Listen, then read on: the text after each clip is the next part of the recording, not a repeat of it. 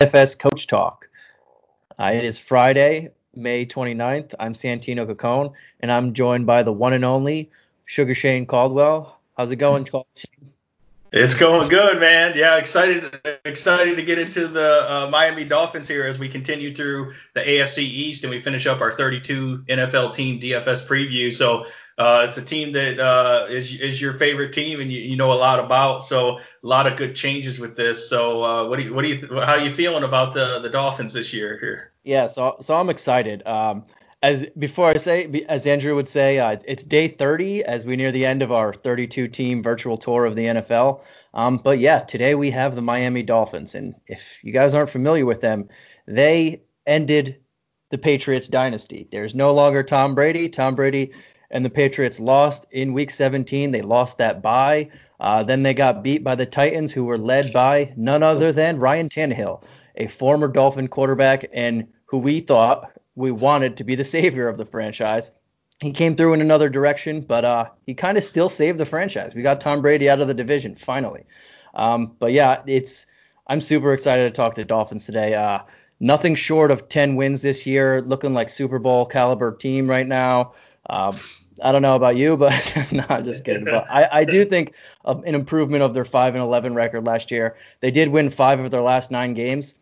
So the second half of the season, they were over 500 it kind of got scary for a moment. We didn't think that uh, with all these wins that Tua might get drafted there, but we still got our guy. We tanked. We got all these draft picks, a huge turnover. Uh, we'll we'll get into that in a moment.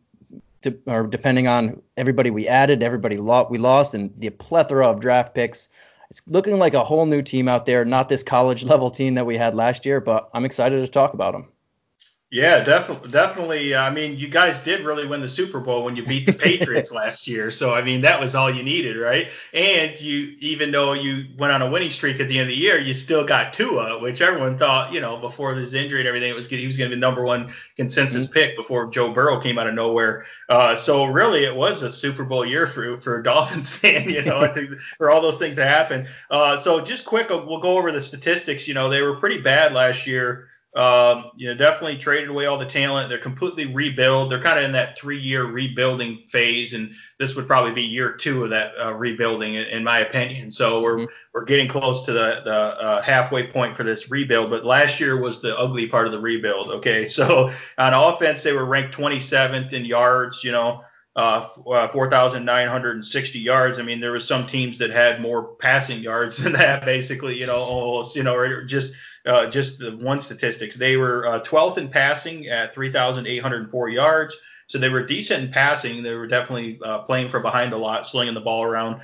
They were last in the league, 32nd in rush yards. They were not good in the run game at all, 1,156 um, yards, only 72 yards per game, which was pretty bad. Uh, and in points, they were 25th, a little over 300 points, 19 points a game. On defense, they were ranked 30th. So this was a team everyone was targeting last year. They gave up 6,364 yards. So a lot of yards given up. Teams were running all over them. Um, obviously, they uh, you know they traded away Minkah Fitzpatrick because things weren't going to work out with him, and you know it seems like uh, you know especially after that it was like they were really vulnerable, especially in the secondary. They were 26 in the pass on defense, 4,198 yards, 27th against the run, uh, 2,166 yards and then they were last in the league for defensive points uh, for points given up on defense, 32nd at 494 points. And this was a number that like blew me out of the water. I was like, holy crap! They gave up 30.9 points per game, so almost yeah. 31 points per game. I'm like, wow. Like I knew they were they were pretty bad. I didn't realize they gave up almost 31 points a game. That's a lot. Um, so. Uh, so obviously it wasn't good. They also lost the turnover turnover differential. Uh, the the offense turned the ball over 26 times and they only had 10, 16 takeaways. So negative 10 turnover differential. So that is a recipe for disaster right there as well. So that's kind of the, the bad stuff. Now the good stuff is the nice thing about the NFL, it's a year to year league. And like I said, this is a team that's completely rebuilding and retooling and that things are looking up. So it's really exciting for Dolphins fans now, I think, with the addition. So uh, so Santino, you want to talk about some of these additions and subtractions, and I can hit on a couple as well because there were some major, they addressed some major depth issues and some major weaknesses with this team, and I think they did a really good job. Yeah. And uh, when you were talking about their touchdowns and, and their scoring, uh, they had four touchdowns total in the first through through the first five weeks last season, and that fourth one happened with no barely any time remaining on the clock. So it was brutal to start the season. Uh, but then things started turning around, and um, we'll get into one of the players that turned around right after that fifth game. Uh, but yeah, they added a ton of people. The entire offensive line is it's going to be pretty much an entirely new offensive line. They added uh, from New England. He's going to play center. They drafted Austin Jackson. He should start at left tackle. They drafted Robert Hunt. He has an outside shot at starting at another guard spot. They signed Ereck Flowers. He should he should start at right tackle. I like this whole offensive line is going to be different. One of the weak points that they had last year. They got two new running backs in Jordan Howard and Matt Breida, who we'll talk about. Uh, they got a huge, big signings on defense. I know we before we went on, we both liked uh, Byron Jones the signing, and I, I really like that as it, we need desperately needed a number two cornerback, and uh, with a healthy Xavien Howard and Byron Jones, that's one of the better tandems in the league. And then I like their their rookie first rounder at who's going to play, who should play in the slot corner. Uh, then they they also added Shaq Lawson, Kyle Van Noy, Eric or Og, uh, it's hard to say his name. Uh, Roberts from New England. They add they added so many people that uh, they did lose a lot of people, but this team is going to look completely new and revamped heading into year two of Brian Flores, who did a damn good job in his first year. Uh, to win five games with what he had, and it, I just kudos to him. I'm I'm happy for him. I'm yeah, excited. they didn't really they didn't really lose anyone that was major besides you know yeah. Fitzpatrick, but they last year, but they that was really last year though, and they, and they got a draft pick back for him. So they really upgraded this team where it's uh, and I think that the fact that they went on a winning streak in the second half of the year and got better and better is really uh, that really shows how good this coaching staff is. I think it's exactly. a great coaching staff. I really like uh, uh, Brian Flores. The fact that he was able to get them to uh, keep them together despite all the losing and the really bad start. So that's a really good sign. So that tells me that things are looking up as they kind of continue to rebuild this roster. So they really addressed the issue of uh, not having a, uh, a good offensive line to protect the quarterback to give Fitzpatrick or in this case Tua enough time, and also to be able to uh, you know move players in the running game and open up some holes. And then they really addressed the pass rush. The pass rush was worst in the league. They had the least amount of sacks. And if you can't get a pass rush in this league, these quarterbacks will absolutely shred you. And that's exactly what they did. you know, to to the tune of you know what was it, 4,200 yards or something like that. Uh, so yeah, so I mean that's why they gave up over 6,300 yards. I mean they just no pass rush. You know they couldn't really do anything, and they didn't have much coverage in the back aside from Xavien Howard. But one man can't cover everyone. So now adding the better pass rush and with Byron Jones in there uh, with Xavien Howard, that's going to make a huge difference. So this isn't a team that you just can't go in and target automatically, especially in the pass game. I think they might still be a little bit weak uh, against the run, but we'll see. I think that they definitely are much improved team here. Um, so big things to happen. And then the other big addition that I noticed was the offensive coordinator. Uh, they hired Chan Gailey. Uh, he's a guy that has a ton of experience in college and pro systems.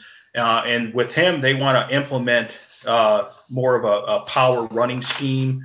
Uh, I've heard it described as a, a, gap power run with the RPO offense. So if you think about this offense, what they're going to do going forward is they're building the personnel specifically for this new Chan Gailey system. And if you want to know what the system's like, if you think about like the Alabama offense or even like the Baltimore Ravens offense with a little bit less running of the quarterback, obviously, it, mm-hmm. that's how it's going to be similar to that. Uh, and that's going to really uh, protect the quarterback more and actually run the ball. So this offense is going to be completely different, in my opinion, compared to last year, which is going to completely change the fantasy production from the teams. I don't think there's going to be as much passing volume, so I don't think it'll be as good for the uh, the quarterbacks. But I think the running backs might actually have production where last year they had no almost no production. Um, so do you do you agree with that, or do you see the kind of the changes coming with this with the scheme here too? Are you hearing the same thing as me?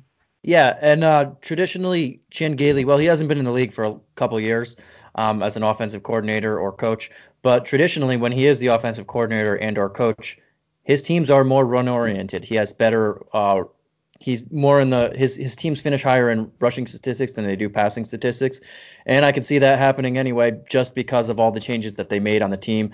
Uh, I don't think they're going to give up nearly 31 points a game again. Well, I hope not. And, and if that comes, less pass, passing volume as is, and that's with even without changing in the offensive philosophy, which I do think is coming anyway. But um, as as the more this team is competitive, the less that teams are going to try and and uh, throw the ball on them, the less that they're going to need to throw the ball to play catch up. I mean, the first two games last year, they gave up over 100 and something points, and they didn't have, and they scored what, like, uh, 16. So it was pretty brutal, and, and I don't see that happening again this year. Well, I should say I, I hope not, and especially with all these additions and whatnot, it looks like something that uh, I can be proud of and happy to see going into the season.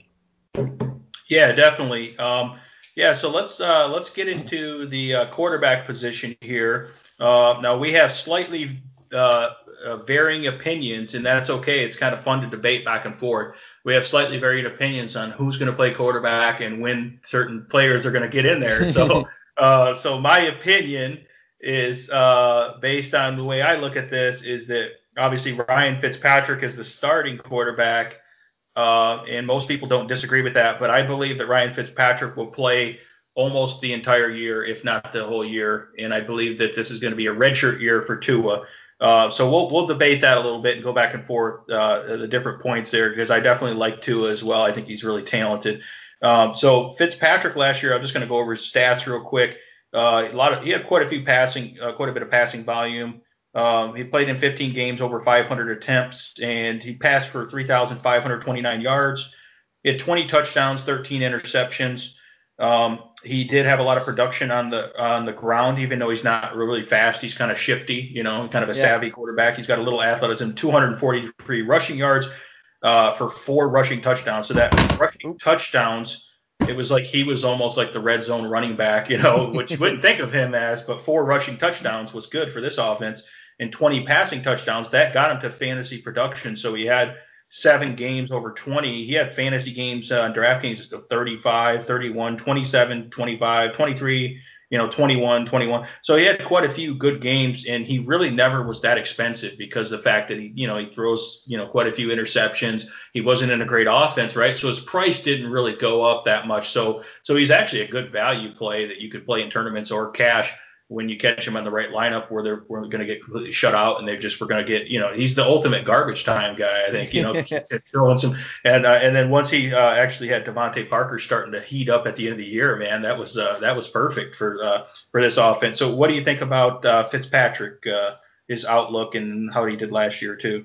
Yeah I mean he throw he averaged an interception for every game he started. So he does throw quite a few interceptions, but he throws a lot of touchdowns too. And last year they played, as we mentioned, they played from behind a lot. Uh, they were giving up a ton of points, but that only helps you. And this guy, given the opportunity, he is fantasy friendly in the right circumstances. Almost 30, 3,500 plus yards in 13 games, 500 plus attempts, 20 touchdowns, and four on the ground.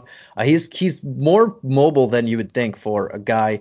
Uh, he, throughout his career, he's been able to get first downs with his legs a lot when when there's nothing there. But yeah, he's a veteran stopgap option, stopgap option, uh, option. I can't say that word. stopgap option, and I do like him. If he starts for however many games he starts, depending on the opponent, he's not a bad play, and he's going to be super cheap because he's on the Dolphins and what they did last year. But yeah, you mentioned seven games over 20 fantasy points last year, and he was probably one of the last five, six, seven priced quarterbacks, that's very good value for a guy you're not spending up for, and then you can spend up for on other uh, positions. But what I did notice is that the the first couple games are against the Patriots and Bills uh, at New England and at the Bills. So I don't know if I want to fully target him against two of the best pass defenses in the league, especially since maybe the Patriots. Well, we don't know how they're going to be without Tom Brady. It's been almost two decades, so we'll see about that. But in Week three against the Jags and Week four against the Seahawks if he's, I think he's still going to be starting by then, and he's definitely a target there. Yeah, no, I think it. Uh, I, I normally really do like Fitzpatrick. I think you can target them in specific games, but like this year, I'm not as high on him just because I feel like the whole philosophy in this offense mm-hmm. Is going to that power running game. He's not going to have as much volume. He's a guy that needs that volume and that kind of garbage time slinging the ball all around. and they're not, like you said, uh, I agree with you. I don't think they're going to be playing down from 20 points all the time like they were last year, where he just completely had to air it out. Um, they're going to be actually controlling the ball and protecting Fitzpatrick more. Um, so and I don't think he's going to have that fluky rushing yards and rushing touchdowns either. you know, probably not as much. I mean, the guy is still athletic. He's sneaky athletic.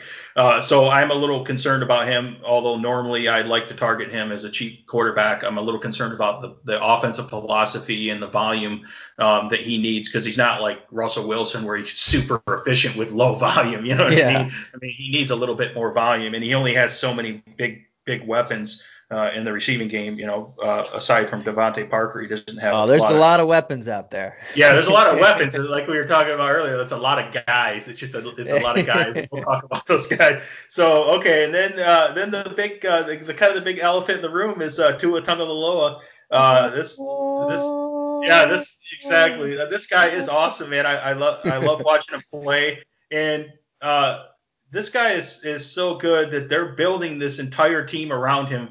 You know, don't none of this stuff is by accident. I think they're doing a great job playing to his strengths. So this whole offense that Chan Gailey is implementing and all the players around him, specific scheme fits for the offensive lineman and everything around him is all based on Tua. Okay, which is smart because he's the he's the quarterback of the future. So they're setting this up kind of like the Alabama offense and and they're going to use the RPO option and they're going to use that gap power run scheme and that's what Tua is good at running. He's really good at that tr- being the trigger man in the RPO system, you know. So I think he's going to be awesome in this system. I'm just very concerned about his transition. Okay, so we have a lot of things going on here. We have a shortened off season, right? There's no, there's no. Right now he's doing virtual OTAs. You know what I mean? he, you know, I think they actually are getting the playbook. I know that you had questioned that on a few podcasts. I think they have access to the playbook. They can study that, but it's a little different of just studying it and doing virtual, you know, virtual Zoom yeah. calls and actually being there running the plays. So, so for a rookie coming in who's coming off, you know, coming off a major injury He's not going to be able to, you know, get into. He's going to be familiar with the system because it's going to be similar to his Alabama offense, but he's not going to get as much work uh, in person uh, in terms of getting the timing with the receivers, where Fitzpatrick already has the timing.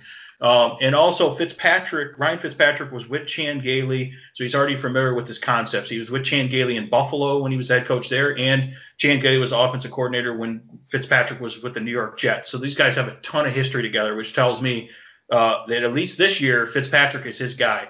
So that's why I feel like it's going to take a long time for Tua to get up to speed, and the, I think he's too valuable that you can't risk him for an injury. Which tells me that that similar to Patrick Mahomes' uh, season, they figured out that Patrick Mahomes was super valuable, and they obviously had Alex Smith that year. Okay, so they they intentionally held uh, I think Mahomes out to protect him and allow him to learn and develop behind Alex Smith, knowing that in the future that they would get that, that they were going to get him in there no matter even if Alex Smith wasn't injured, right? So I think it's a similar situation as it's a redshirt year for Tua. If he does get in, it's going to be like the last like during the last four games he might get in so that he can get some real world uh, real world reps against NFL talent. Mm-hmm. Um, but I, I don't think it's worth the injury risk because even though he's healed, I don't know if he's fully ready for for uh, for full contact and everything. Um, so and then uh, I don't know if you want to talk about uh, you know I know obviously you want to talk about Tua, but I don't know if you want to get into his stats or anything like that because um, I didn't cover any stats on him. Otherwise I can do that. But yeah, obviously why don't you talk about Tua and, and what what things you like about him because obviously this is the franchise here for the Dolphins. I mean this is yeah. it, man.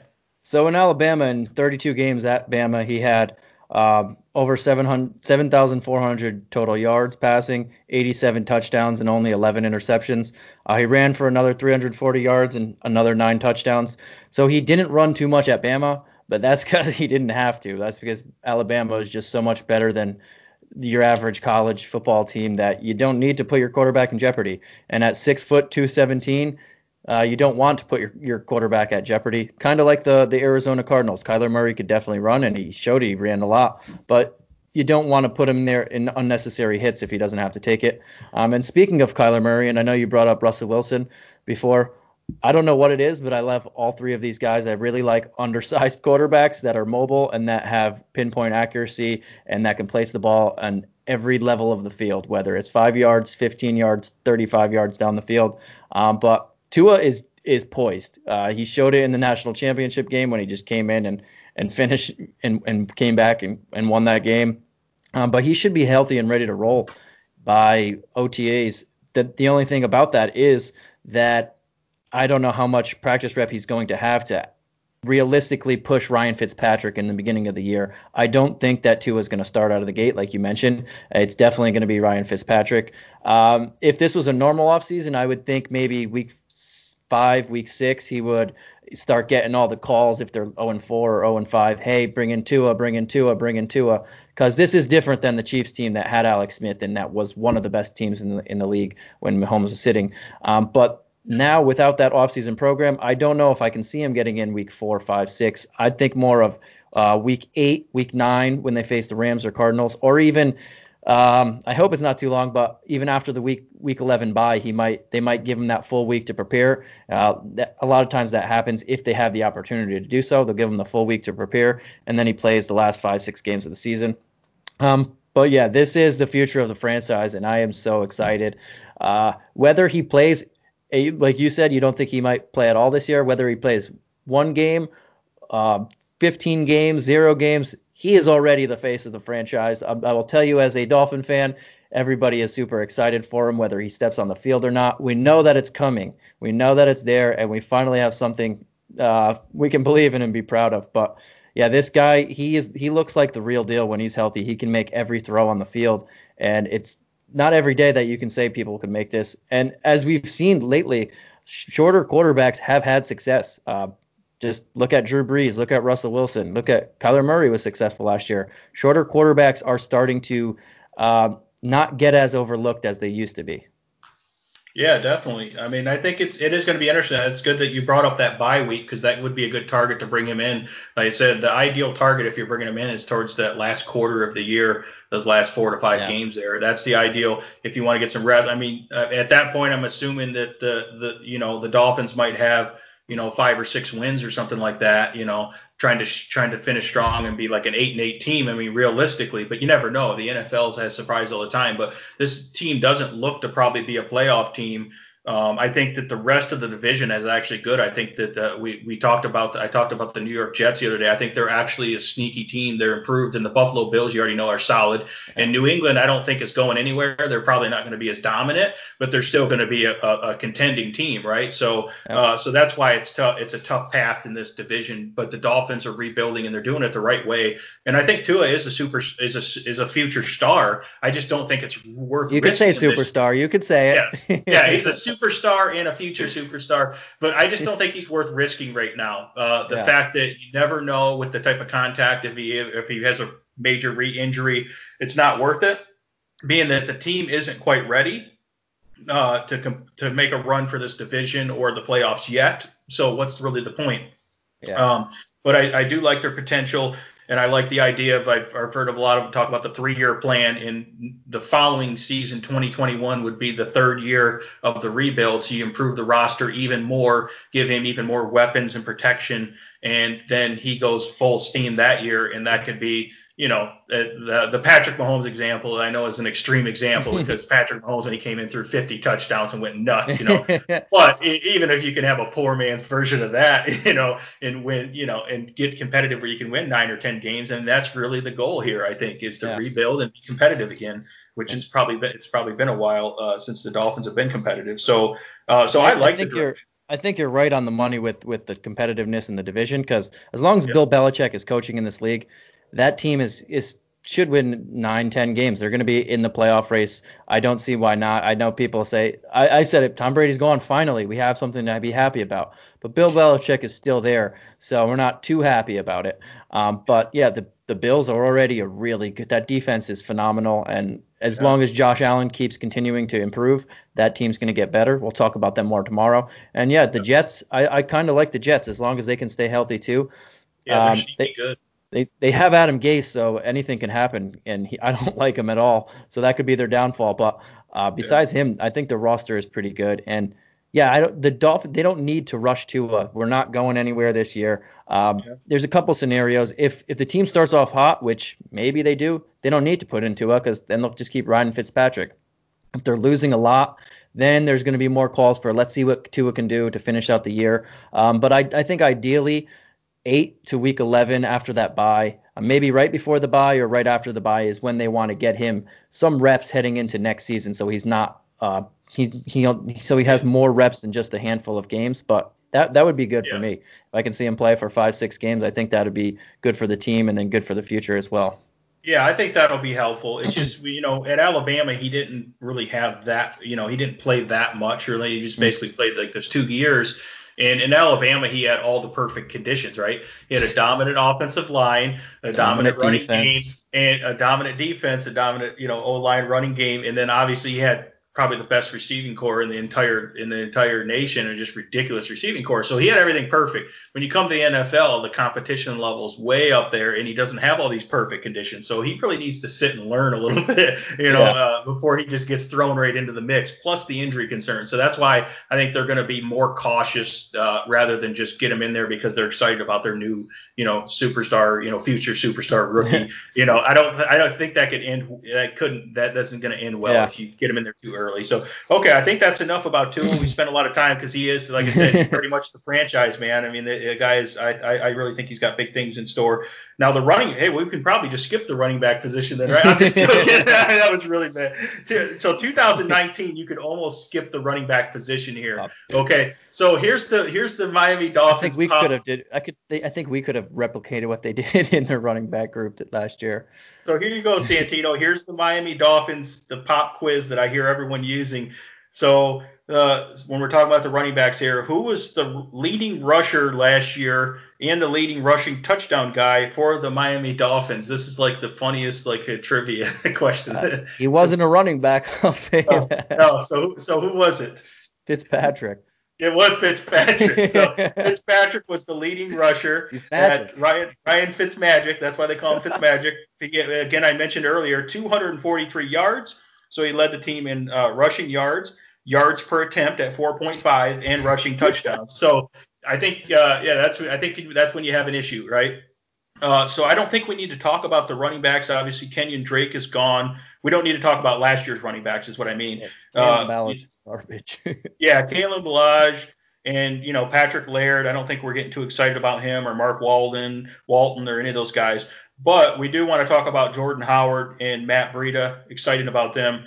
Um, so I actually like Jordan Howard as a fantasy sleeper this year. And keep in mind, traditionally, I do not like Jordan Howard as a player.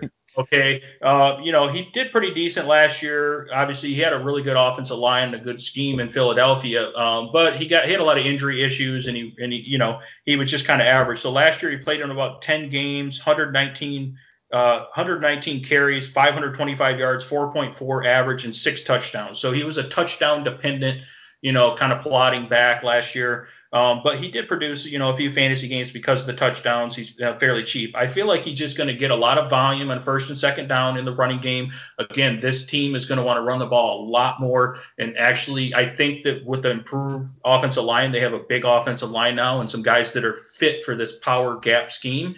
I think that they will actually run the ball more effectively and be able to stay in games and run the ball uh, with more volume. So this is setting up good for Jordan Howard, being that he's a bigger back. Okay, so I do actually project him. I like him in DFS, especially on FanDuel. I like him because I think he's going to be cheap. You know, if I can get him for like you know 5500 or 6000 on FanDuel, I'm, I think I'm comfortable with him in most game scripts. If it's a game where I think Miami's going to be in the game and not completely blown out. Okay, so that's kind of my thing on Jordan Howard. Uh, I know you didn't like Jordan Howard quite as much. What do you? How do you feel about him? I mean, he's not bad. I, I like them both as a tandem. Uh, Jordan Howard's had success in this league before. He has two years of over a thousand yards. It hasn't happened in the last two years, um, but he's he's pretty much a safe banger between the tackles. He's going to be the red zone option on this team, uh, so that's what you want to see in in a fantasy and DFS target. He's not a big play threat last year. His highest uh, rushing or his biggest play was, I believe, 20 yards. So not a big play threat, but he's safe, reliable, um, more a little better than your average plotter, I would say. Um, but with him, he's he's able to bang between the tackles, be a red zone guy, and then you pair him up with a Matt Breida who uh, I love the trade for that fifth rounder for him, who's averaged. Uh, I'll just transition right into Breida, and then you can touch yeah. on it. Uh, oh, yeah. Breida had 5.3 yards per carry in 2018 and 5.1 yards per carry last year. Um, he's he's more of the big play threat. He's the big play uh, big play guy, and he's a very good receiver with and with soft hands, something that Jordan Howard isn't bad at, but isn't great at as well. Um, and Breida's been in off in ineffective um, committees before, as is Howard with Tarik Cohen and last year before he got hurt with Miles Sanders. Um, but one thing about Breida is he does pick up a lot of nagging injuries that happened the last two years. So I do like how they have the option of Howard to bang between the tackles and red zone and Breida to come in, change of pace, and be that big play receiving uh, threat there. But the, I think this one-two punch is going to be effective. But again, it's a committee, so it's it's always um, in DFS, you kind of want to sh- shy away from the committees, and depending on which site you're playing on, uh, for PPR, I want Matt Breida because I know he's going to get more receptions. For uh, non PPR or half PPR like FanDuel, I'm looking more towards Howard because I know he's the red zone guy and he will get in between the 20s. He, that's where he's going to come in. Yeah, and I, I Matt Breida is, you know, he's a guy that's undersized. He's 5'10", 190 However, he is a complete freak athlete. I mean, he's around, you know, 4-3 speed. I mean, he's off the charts in terms of his athleticism and his quickness and all his measurables there. So he's got a lot of upside. He's got a lot of playmaking ability. He can do that without a ton of volume as well. So that's why you got to really like him. And I think that they they should be able to use him more in the uh, in the passing game. I think he's really he was underutilized in the passing game because San Francisco last year didn't really have to pass the ball. and then they had back. Tevin Coleman as well, who's pretty yeah, much the same player. Kind so they didn't really pass the ball to him a lot uh, there. He had 19 receptions for 120 yards and touchdown. So I think that he can be used as a receiving back more. If you get this guy in space, he's completely explosive. Mm-hmm. He, he can run between the tackles. He's pretty tough for a smaller guy. It's just that's not necessarily his strength, but he can do that. He had uh, 623 rushing yards and a touchdown last year. Like you said, he averaged over five yards per carry. Uh, so he's got a uh, he's just elite athleticism. Uh, you definitely like him as a, a, change of pace kind of guy and a third down back. Um, so in PPR formats, yeah, I think I think he's great. and I think I expect a lot more uh, receptions and a lot more production there. And uh, hopefully he can he can play that kind of combo role where he can do both rushing and a lot of receiving and, and make a lot of big plays. Uh, and I think that even though it's a committee, it's really only a two-man committee. At least yeah. they're not rolling three deep. You know where the volume's going to go. So I think he'll get enough volume, being that he doesn't need a ton. You know, if he mm-hmm. can get around, uh, you know, even around like 12, 12 to uh, 14 touches per game, for example, um, that's enough for Matt Breida with his with his production in terms of his explosive ability to get this guy in space. Uh, and he's not going to be expensive at all. He should be super cheap on uh, DraftKings. So yeah, definitely a guy that I think you fire up that people aren't thinking about necessarily. And uh, Breida, in terms of GPP play, he's the guy I would be targeting. I like him better as a as a player and as an athlete than Howard because he, he is both of those. Um, but I would probably target him more as a GPP and Howard more as your safer uh, with a safer floor cash game guy because he does have that touchdown. He, he will be the red zone guy, and you're familiar with LeGarrette Blount and how all you need is a couple carries and plod your way into the end zone, and you you make your fantasy day right there.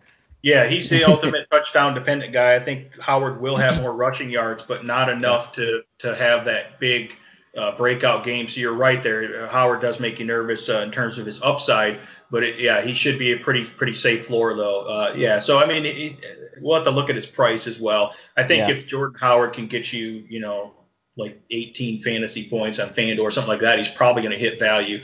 Uh, Two or three, maybe three times, four times. Yeah, yeah, he's just not going to be a guy like you said. I agree that he's not a big ceiling, but Breida, he's the type of guy that – could have a couple bad games and then all of a sudden just go completely nuts, you know, because he because he just you get this guy in space, you know, he's probably not the best at like breaking tackles, but he's really good at eluding tacklers and just the speed and quickness and mm-hmm. freak athleticism explosion that he has. So yeah, so I, I really like Breida. You're right. That's a perfect example of not only a guy that's good on DK compared to Jordan Howard being FanDuel, but a guy that's more suited for GPPs compared to cash too. So you got two yeah. good examples there of these guys.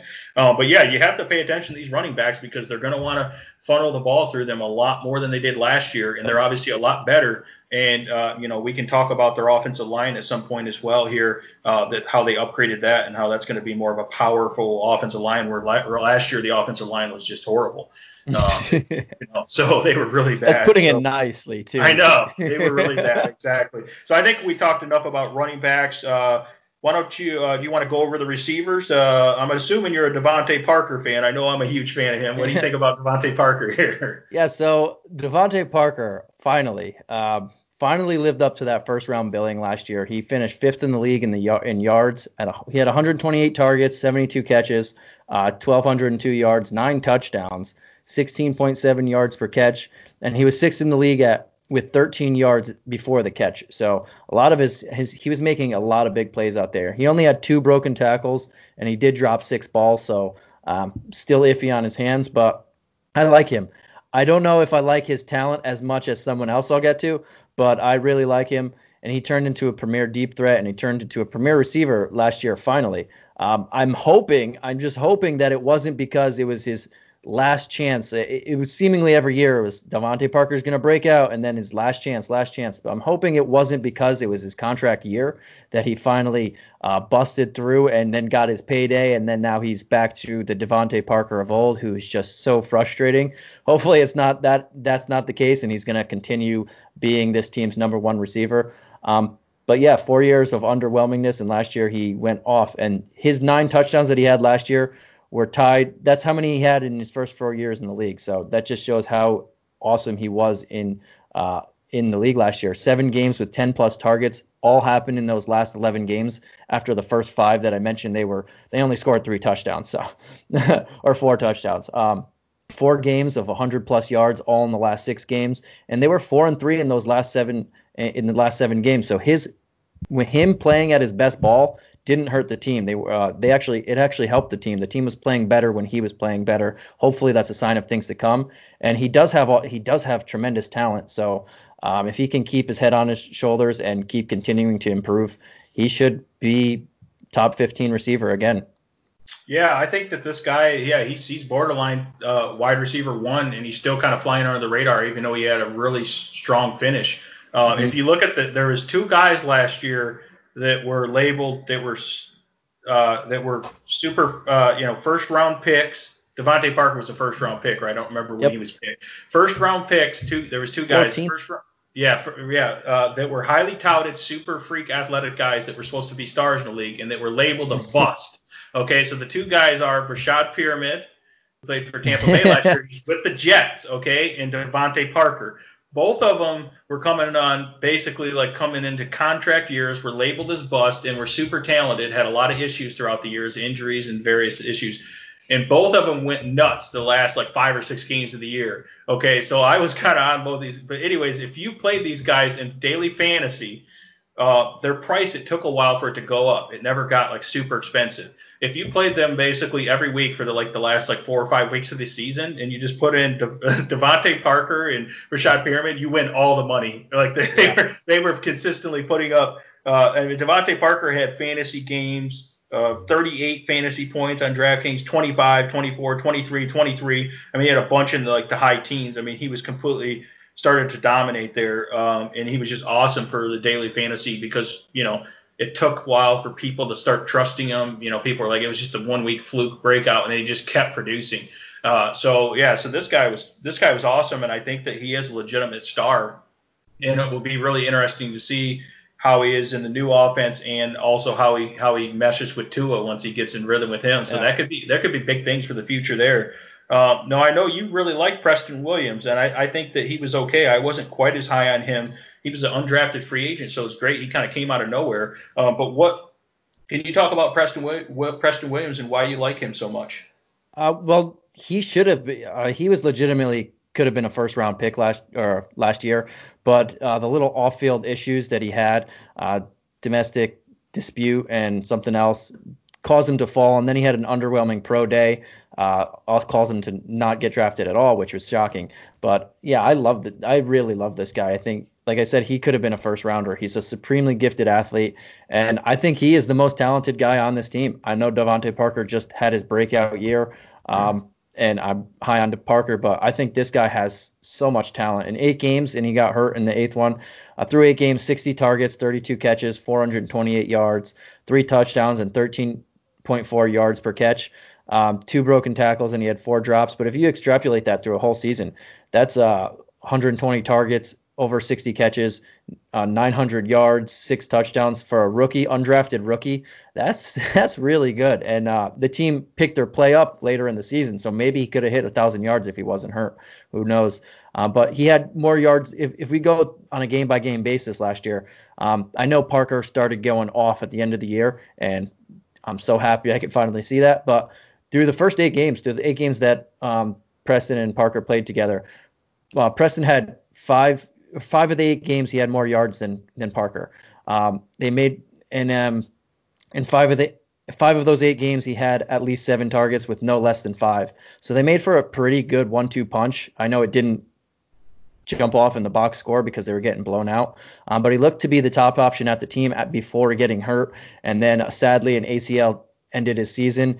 Uh, they say he's going to be ready for the season opener, and they're hopeful for that, and he looks like he's on track to. But we'll see because uh, all this uncertainty that happened in the offseason, he's not getting the training that he sh- could be getting and should be getting. So we'll see what happens and where he is heading into uh, OTAs and all that. But if he's healthy, he's going to slot in as the opposite uh, for DeVante Parker. He's not going to get that top corner coverage. And I just love this guy's talent. He can be anybody, whether it's uh, he's a very powerful physical guy and he has some speed to beat you over the top.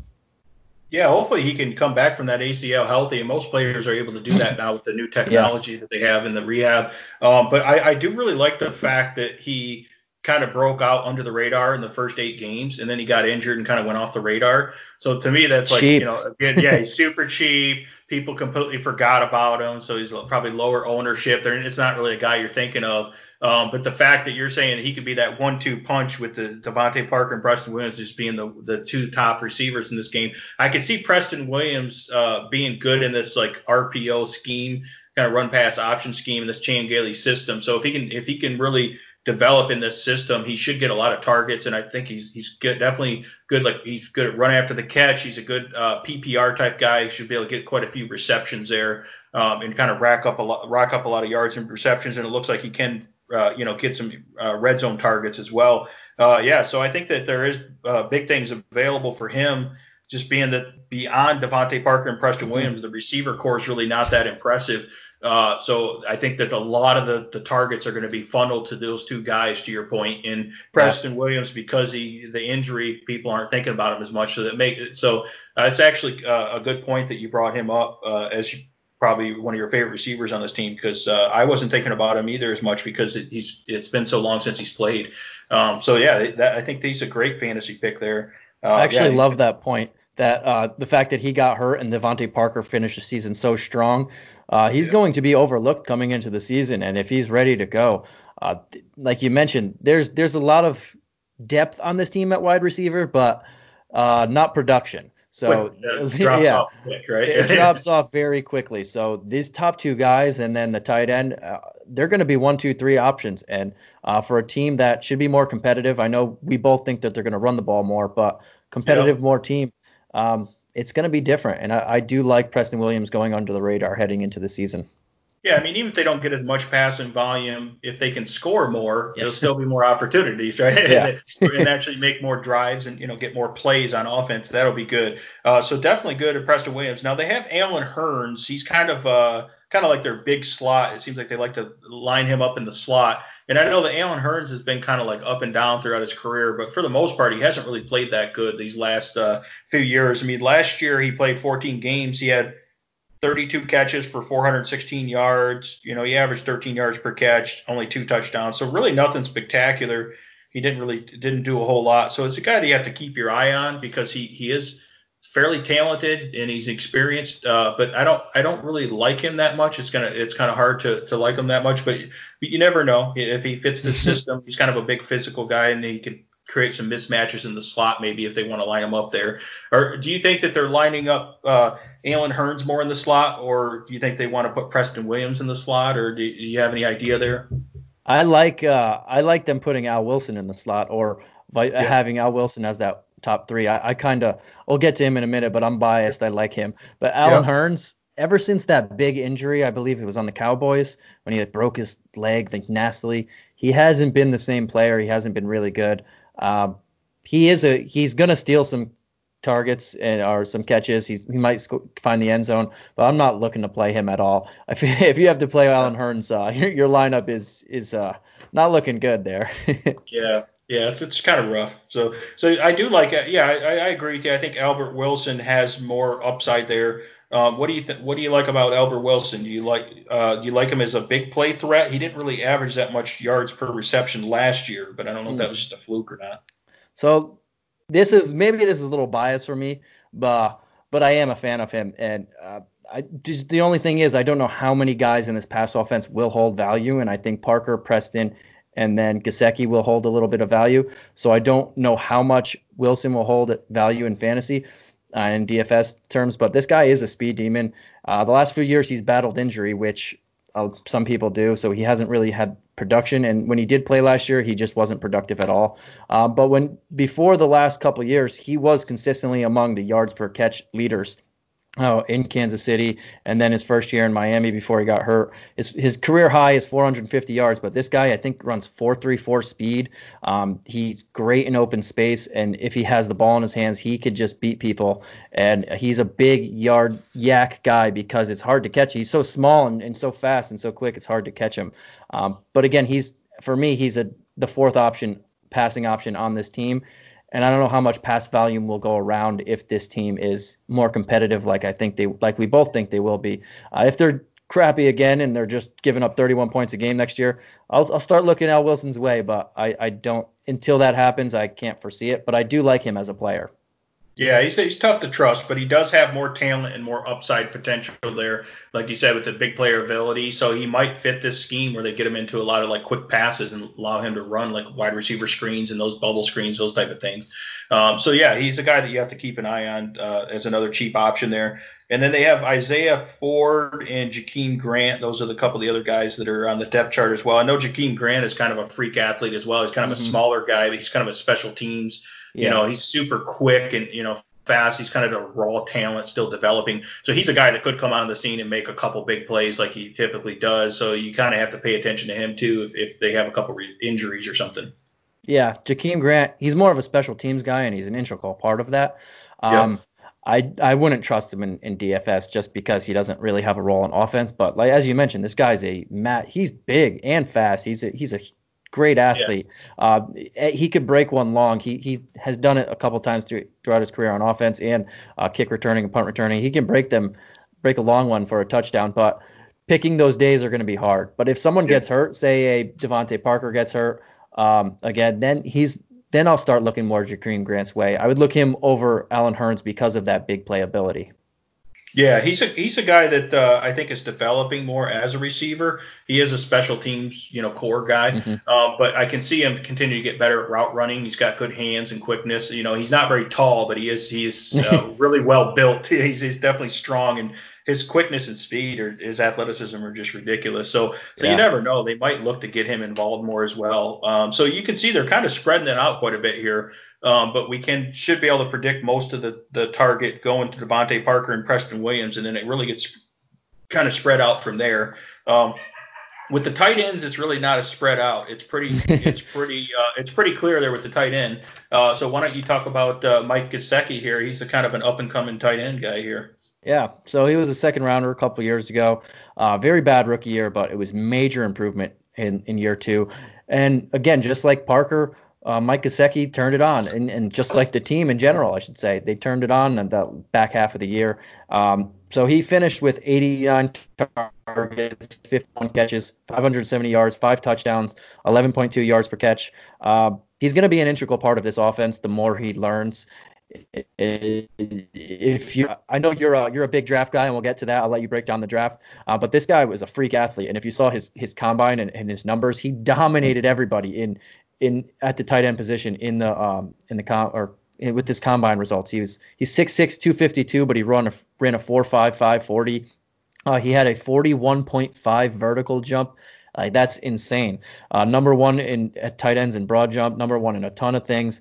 Um, but he scored all five of his touchdowns within the last six weeks last year, and eight of the last eight of the nine last weeks that he played, he had six plus targets, and five of the last that he played, or five of the last six, uh, he had seven plus targets. So he was getting more involved as the season went on, as the team was playing better, as he was starting to adapt more to the NFL, learn more to the NFL. He was able to use his, his freedom and it's a huge size to his advantage. And um, he's probably, if he can continue to improve, he's probably the number one red zone option on this team just because he's a physical specimen out there, and he and he can jump higher than in Parker and Preston Williams.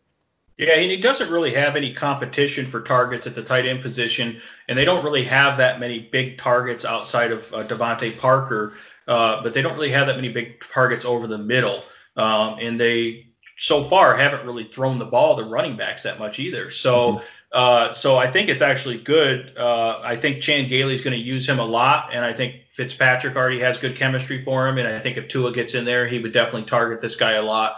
And I can see him as kind of like the, the new offense being similar to the Philadelphia Eagles. I keep bringing up, you know, it's a power running game with a run pass option.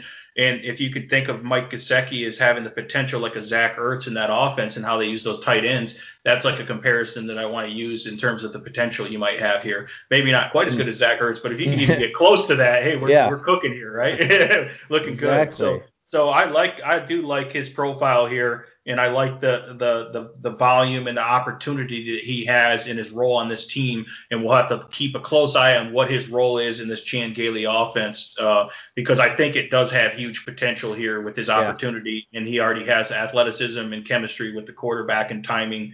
Uh, so yeah, definitely a guy that I can see them targeting a lot um, and he's and very productive. And if they have a better uh, offense, they're going to get in the red zone more. And this guy's a huge yes. red zone target. Obviously, he had five touchdowns last year, but I could see this guy getting you know somewhere around eight touchdowns easily in terms of being a red zone target. Um, so yeah, so I, he's I think he's good. Uh, definitely a good tight end that uh, you know I, I try to play him as sleepers, a sleeper here and there, and you know I you know, I, I don't know. if, I don't think I was picking the right weeks like when I did play him. I remember, but it's a guy that I want to keep on my radar now. Yeah. Because I don't think a ton of people are thinking about him because you got all these other tight ends. You know, I always bring up, you know, Darren Waller exactly. and Mark Andrews that people are in love with now, right? But when you talk about a nice pivot that's even way cheaper, that can have similar production to those guys, Mike Gesicki is a perfect yeah. candidate for that. And then that allows you to load up at the other positions when you're talking about a DFS build. Um, so and, and Gesicki would be good on DraftKings or FanDuel, I think.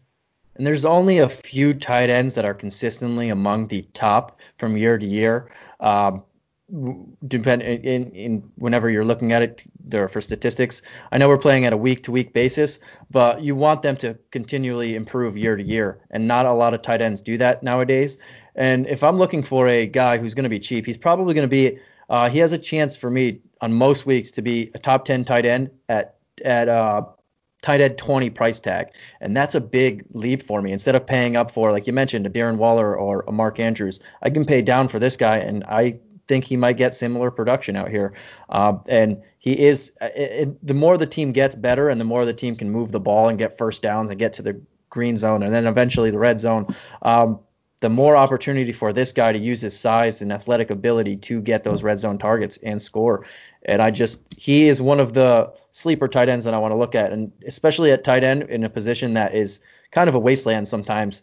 You want to get these guys before people start catching on and realize that, oh, this guy's damn good. Um, so you want to try and get him before that. And we, I mentioned that the first two weeks are against the Patriots and Bills. Um, maybe he turns it if, if uh, Parker and Williams are getting locked down on the outside. Maybe he turns into the number one target for those two on a very cheap slate because they're going against top defenses. Yeah, you don't want to target the cornerbacks on those teams for sure. With yeah. Stephon Gilmore and uh, you know the guy up there at the uh, the Bills. So yeah, de- yeah, yeah, yeah, exactly. Tre'Davious White. So you you definitely want to uh, you know probably target the safeties and linebackers. Yeah, and Gesicki's a guy that was kind of disappointing. Like his rookie year, he was supposed to be the uh, breakout talent, and I remember he was a disappointment. So a lot of people still remember that. I think. And the point is, tight ends typically take longer to develop in the NFL. So the fact that he's coming in is this his third or fourth fourth year, I Third, believe. yeah. Third year. Uh, that's what I thought. Uh, I think that he's gonna he's gonna be a lot more comfortable in the league now and uh, be able to really play and not think as much. And uh, I think he'll be good in this new offense. Uh, you know, so yeah, he's a guy that can have I think quite a few fantasy games probably around the 20 point range uh, fantasy points and be a super cheap price too at the tight end position. So uh, yeah, so that's another uh, kind of hidden gem that I think we found on this team that I think is, is a good guy to look at is Mike Gesicki here. Uh, Yeah. Along with guys like Preston Williams, that you know, I wasn't initially thinking of Preston Williams, you know, because of the recency bias here, you know. Um, yeah, do you want to transition into the draft? And they had 11 draft picks, so we don't need to cover them all, but we should cover quite a bit of them because this is obviously a really important part of this rebuild. Yeah, so um, uh, we could uh, touch on a lot of draft picks. Obviously, we we pretty much talked about two already. Uh, we don't need to get in him into him. Austin Jackson, their second first round pick.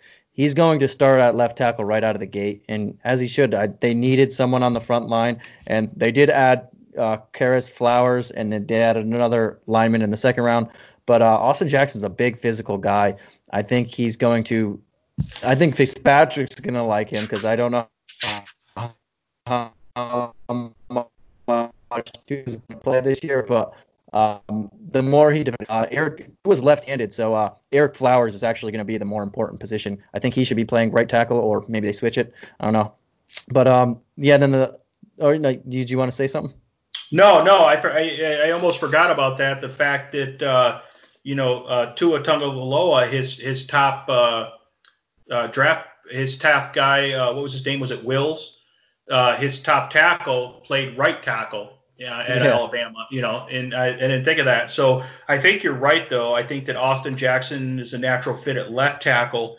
Um, and he's kind of raw. He's a raw athlete, you know. He's really long and athletic, but he really hasn't had that much playing experience, uh, and he still needs to develop. So I think it makes sense to put him at left tackle, and uh, and then put. Uh, the only thing is, I'm not sure about right the right tackle position still. Uh, so I'm just wondering. Uh, here, here's what I mean by that. I'm wondering if they're going to put Ereck Flowers in the guard position. I've heard I've heard rumors that Could Eric be. Flowers because he he kind of did not show the athleticism when he was in New York. He was kind of a bust at the tackle position.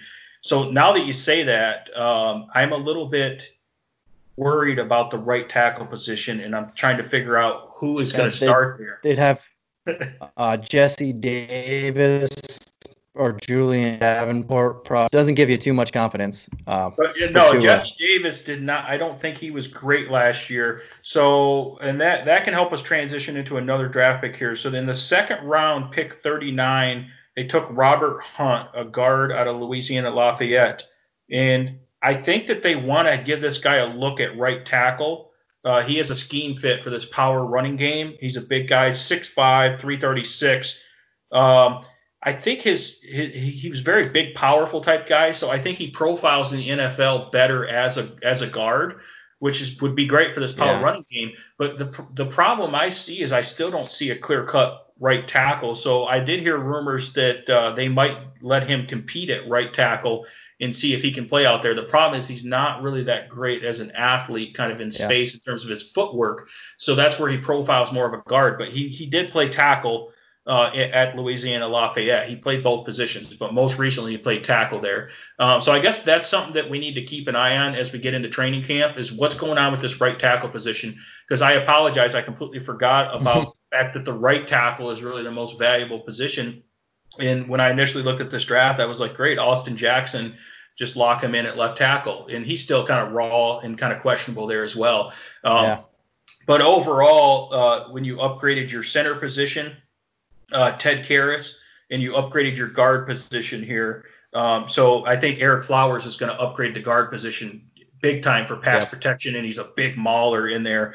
Um, and then uh, you pair him with. Uh, I would like to see uh, Robert Hunt staying. I think what's going to happen is Robert Hunt is going to be the right starting guard, this new this new rookie here, because he's a big guy. So then you have those three big guys inside that can really uh, that be really nice. move people in the in the running game. Uh, and then they're going to have to hope that Jesse Davis can hold up uh, Yeah. at the tackle position because Michael Deiter started at right guard last year and he was really bad. Not he good. Gave, up- he gave up like six sacks something ridiculous.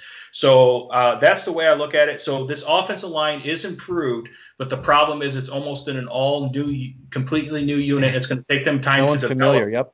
Yeah, to, so to get gain that chemistry and kind of move together, and the the young guys they have are raw and need to improve their technique. So these coaches have their work cut out for them, but it would be really hard to be worse than last year. I think that they will be improved, and I think that if they're not great at pass protection, again, this goes to the fact of what they want to do. These guys were drafted or signed to fit the the the gap zone uh, power running game. They're specifically signed or drafted for that scheme. So they weren't necessarily these big athletes, but they were good in that scheme again, it tells me this team wants to run the ball. So yep. that's where you know guys like Jordan Howard have more value than normal. You, normally, you think Jordan Howard like stay away, you know? or even Matt Breida. You give that guy a little bit of space, man, and you know you know he's not a big power back. Uh, so that's kind of Shifty, you know that's yeah. into the draft here. Uh, okay, and then in terms on and then they really are trying to rebuild the defense into the draft here. So they took. Uh, Noah Mbagwe. I don't know how you pronounce it, but that's close enough. Mbagwe, cornerback out of Auburn, with the I first like pick. him. Yeah, do you like him? I hope you guys better like him because you took him in the first round with the 30th pick. Okay, the controversy yeah. there was a lot of the Dolphins fans wanted wanted to take a running back there because you still had the top running backs like uh, D'Andre Swift that my Lions took, or you know, I thought Jonathan Taylor would have fit nice in this power scheme, you know, and I, they thought they needed a running back. I, and uh, I think that obviously they the problem is they needed a ton of positions, including yep. corner. So I think Mbagwe is going to be great uh, athletic profile, really good athletic, tough type guy, and I think he's really good as a nickel corner. In the slot nickel corner Yep, is, is is is slot nickel corner is basically a starter in the NFL. They pretty much play almost all the snaps, so it's a really important position. So I think it is a good draft pick if he pans out and can play right away because the fact that you have Xavien Howard on the outside and uh, Byron on the outside as well is two probably the best ta- uh, cornerback tandem in the league. And then you need a good slot corner so they can't attack you there. So so what what did you like about Mbagwe here? So I was kind of on the camp that I did want. I saw the Swift and, and the running backs that were available there, and they didn't take them. I was like, oh dang, maybe we can get one in the second round, and we didn't. But when I saw that they traded for Matt Breida for a fifth a fifth rounder for Breida, I, I breathed easily because I, I think Breida and, and Howard, as we mentioned earlier, are going to make a, a good one-two punch. Um, and then I, I do like this kid uh, Noah. He is he's a good playmaker. He he has the he has the tenacity to grab interceptions. He only played cornerback for I believe one to two years, uh, and he was he very he adapted very well to the position. And uh, this dude has legit track speed. He was a track athlete. I think he runs four three something. Uh, both of his parents are track athletes, professional track stars. Um, yep. They were they were on Team Jamaica in the Olympics. So this dude has a family pedigree. Um, he has a pedigree of his own, and the way that he the numbers and the way that he played last year and the ability to adapt to the cornerback position so quickly I, I think there's only good things to come from him because his work ethic uh, seems like it, it's there, and he has the speed and quickness to play in the nickel slot where he's going to play, uh, and he's probably going to be targeted a lot because you're seeing Howard, a healthy Howard, and Byron Jones on the outside. He he's probably going to get a lot of targets, and uh, even if he loses or he gets beat on a route quickly, he has the the the second step and the step to get back and uh, make up for it. So I, I do like this pick for him, and I do like how they did address the running back position later.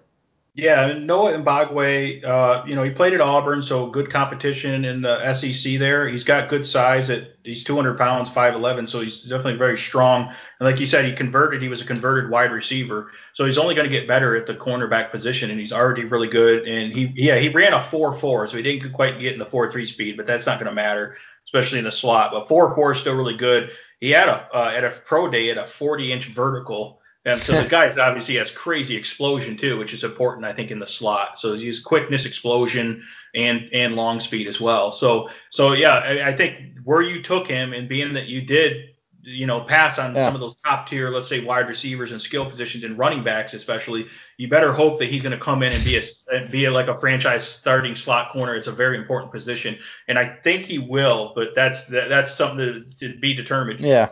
Here, they, um, they did say he went early, but uh, I was fine with it. I, I do like, I do have high hopes for him. Okay, and I, we've spent a lot of time in the draft here. I think we definitely need to talk about in round two with the 56th pick, they took Raekwon Davis out of Alabama, defensive tackle. Uh, and this guy is uh, also an athletic freak. He's got really good length and really long arms, uh, six seven, you know, three, 312 pounds. Uh, and he's an explosive athlete uh, at the defensive tackle position. So and he can really play inside, outside in this, you know, three-four scheme. He play nose tackle, or he might play end there. Uh, so I really like the scheme fit here, and this guy to be able to get after, get after the pass, passer uh, for uh, a good pass rush, batting down balls with this great length and size, and helping with the run. So he's a guy that should be able to contribute in a position of need right away up front for them. So I think that was a great pick.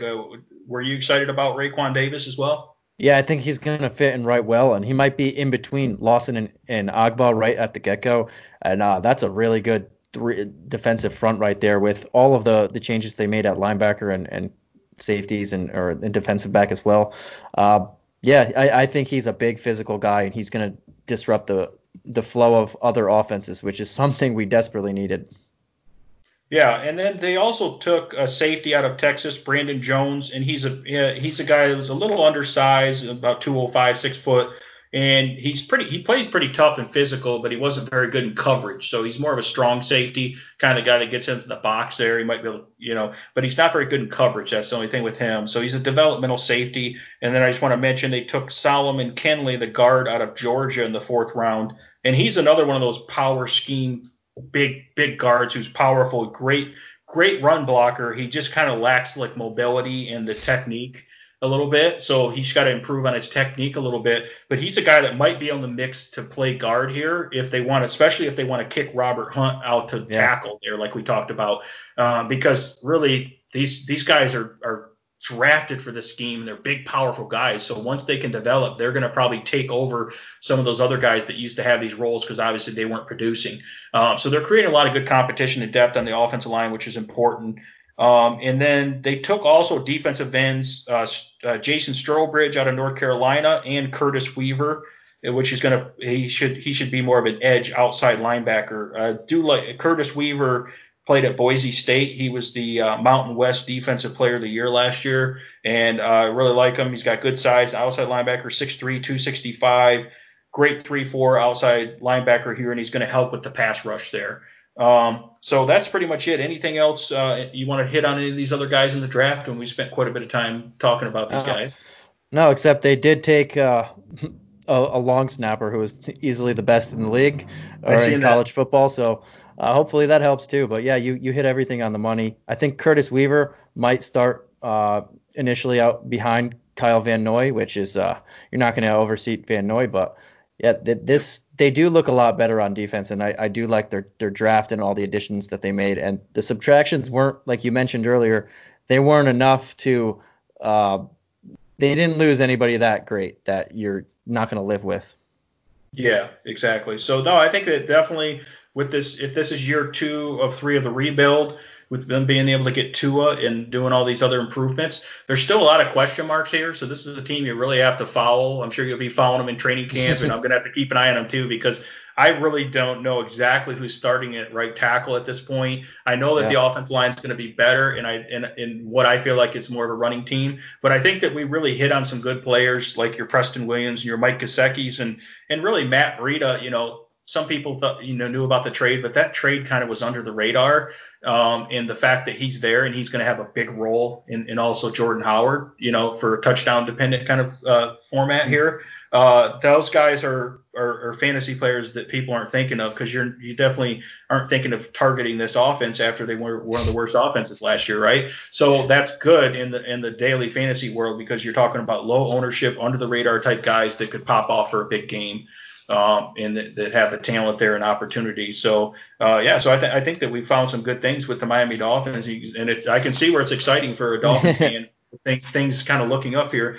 Uh, any other final thoughts that you have before we kind of start wrapping things up here, Santino? Um, no, I think we're good. Just know that the Dolphins are going to be in the Super Bowl in the next year. Uh, yeah. but anyway, um, Shane, tell us every, where everybody can find you on Twitter before we wrap things up. Yeah, so I'm at DET Sports Shane, so it stands for Detroit Sports Shane. So DET Sports Shane. And then you can find me at, at Santino Caccone. That's at S A N T I N O C A C C O N E. Um, we're doing great things at here at Coach Talk. We're we're waiting for the NBA, MLB, and NFL to resume play so we can give you guys some lineups. Uh, right now, if you join, rem- know that your memberships are frozen till we get uh, one of those three major sports backs or sports back. Uh, we're doing providing free KBO lineups as as of right now. And uh, Coach loves us to mention his favorite charity. It's Mamba on Three. That's um, and then um, yeah, look forward to the next three teams that we have. Oh no, we only have two teams left. We have the Bills. I believe I'm on tomorrow with Mike on the Bills, and then uh, Sunday is the Patriots. Is that Mike I, and Mike Andrew? and Andrew, I think. Mike yep, and Andrew. Yep, Andrew's okay. up in that. You guys are up in that neck of the woods, right in the northeast yeah. there. Yeah. So we'll finish up the AFC East, and then on Monday we'll do a review of our NFL podcast. Uh, Andrew and I and talk about what we learned and all these little hidden gems that we've been uncovering. We're learning a lot because we're diving in, as you can see, to every single position on these teams and every single move. And it's a and we're ahead of the game here because we're, we're we're studying this stuff and learning things uh, earlier uh, rather than waiting. We're using this opportunity, this kind of shutdown, to get better. Uh, so yeah. it's really exciting. So definitely check us out on uh, dfscoachtalk.com. That's dfscoachtalk.com. You can subscribe and become a member there. Uh, like you said, we have KBO lineups. Your membership is frozen until the major U.S. sports start back up there. Um, and we got a lot of good things going on right now. And it's really fun also to get in the Discord and kind of mix it up with all these different sports and daily fantasy fans. Uh, we have a lot of cool contests going on in there as well and a lot of good sports interaction. So it's definitely a great community. Yeah, and uh, on behalf of DFS Coach Talk, he's Shane Caldwell. I'm Santino Caccone. Thank you guys as always, and we'll catch you again tomorrow.